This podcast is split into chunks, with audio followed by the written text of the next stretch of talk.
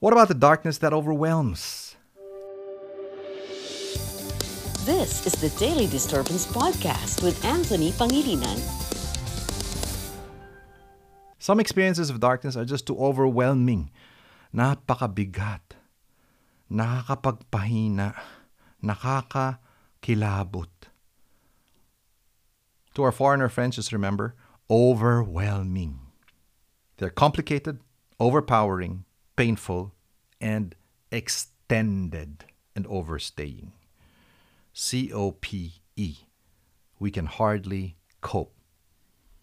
Complicated. If needed, get someone to help you uncomplicate it. If I need to figure out a challenging crossword puzzle, I know I can call on my sister in law, Sharon Cuneta.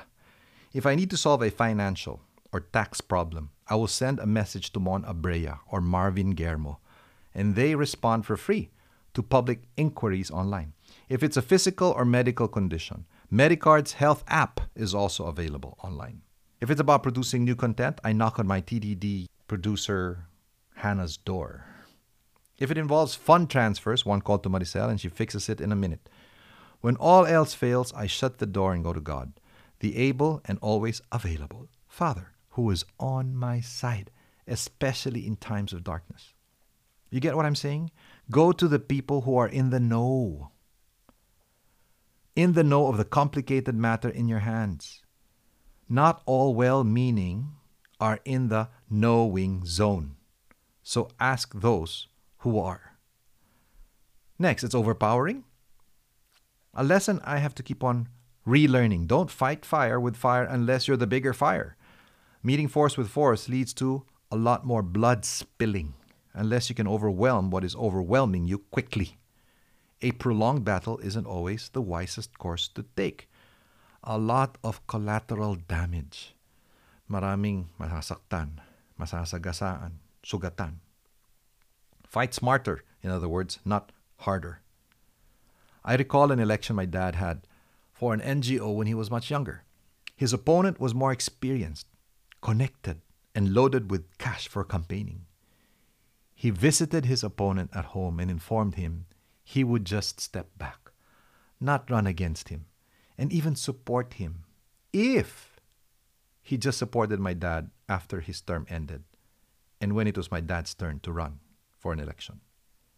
My dad humbled himself and said, You'd be a tough one to beat at this time. His opponent agreed, won the election, and helped my dad win the following year. Sun Tzu Supreme excellence consists in breaking the enemy's resistance without fighting. It's painful and maybe even paralyzing. For what purpose? Never accept pain you can avoid unless there is a higher purpose attached to it. Martyrdom for the sake of martyrdom is a foolish way of life or losing life. But to offer one's life for country, or for a cause. That is inspiring. Often a hero's death is a spark in darkness that leads to a massive flame and major change. Every marathon I have run was painful, some excruciating, to be honest. But the purpose behind each one helped me pull through the darker miles to reach the finish line. I have completed 11 of 12 marathons I have run so far. The 142 kilometer race I didn't finish was when I ran the Chicago Marathon for the second time. My main purpose was to support my wife Maricel, who was doing it for the first time. Halfway through the race, I was hitting the wall, they call it. My entire system was shutting down. Cramping all over, vomiting here and there, and I realized I wasn't fit for the entire race. I wasn't prepared enough for the ordeal. Then I reassessed my purpose and realized I had already accomplished what I had set out to do as Maricel was on her way to the finish line.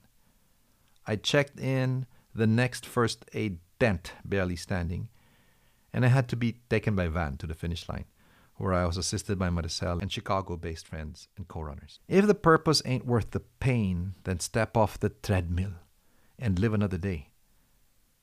If you believe the pain is worth the purpose, carry on and stay.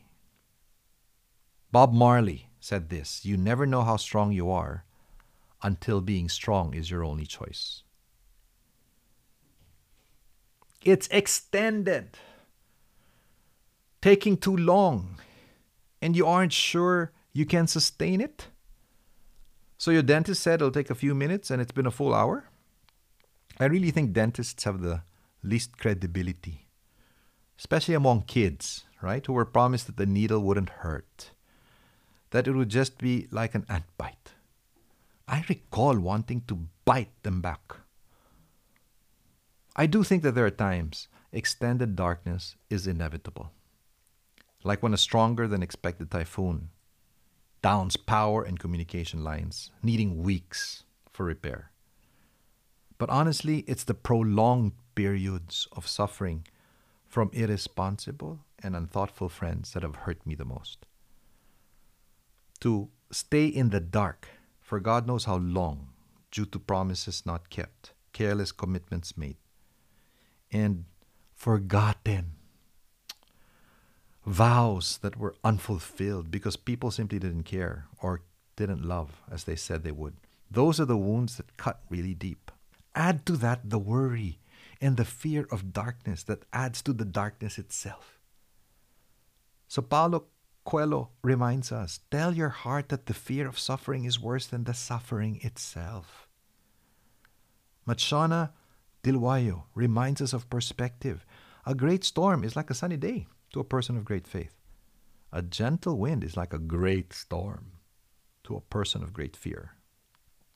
I can only say a prayer for those times I experienced those long waits, many of which never led to a proper closure. Father, forgive them, for they know not what they do. Or perhaps they know what they do, just insensitive and callous to the point they have no idea what pain they are causing someone else. In reality, though, to reach that kind of numbness, denseness, inhumanity, puts that very person in a state of darkness much deeper than any of his supposed victims. They're the ones lost and deepest in the mire.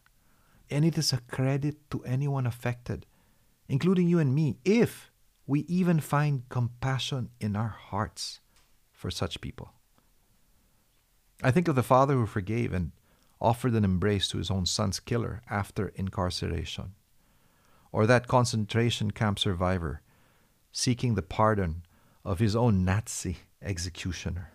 Or, as I mentioned earlier, Jesus, who pleaded to God his Father not to hold the sins of those who crucified him against them. I can only say that in such cases, the natural would have reached its limits, and only the supernatural can take the human emotion and will where it ends. Robert Browning.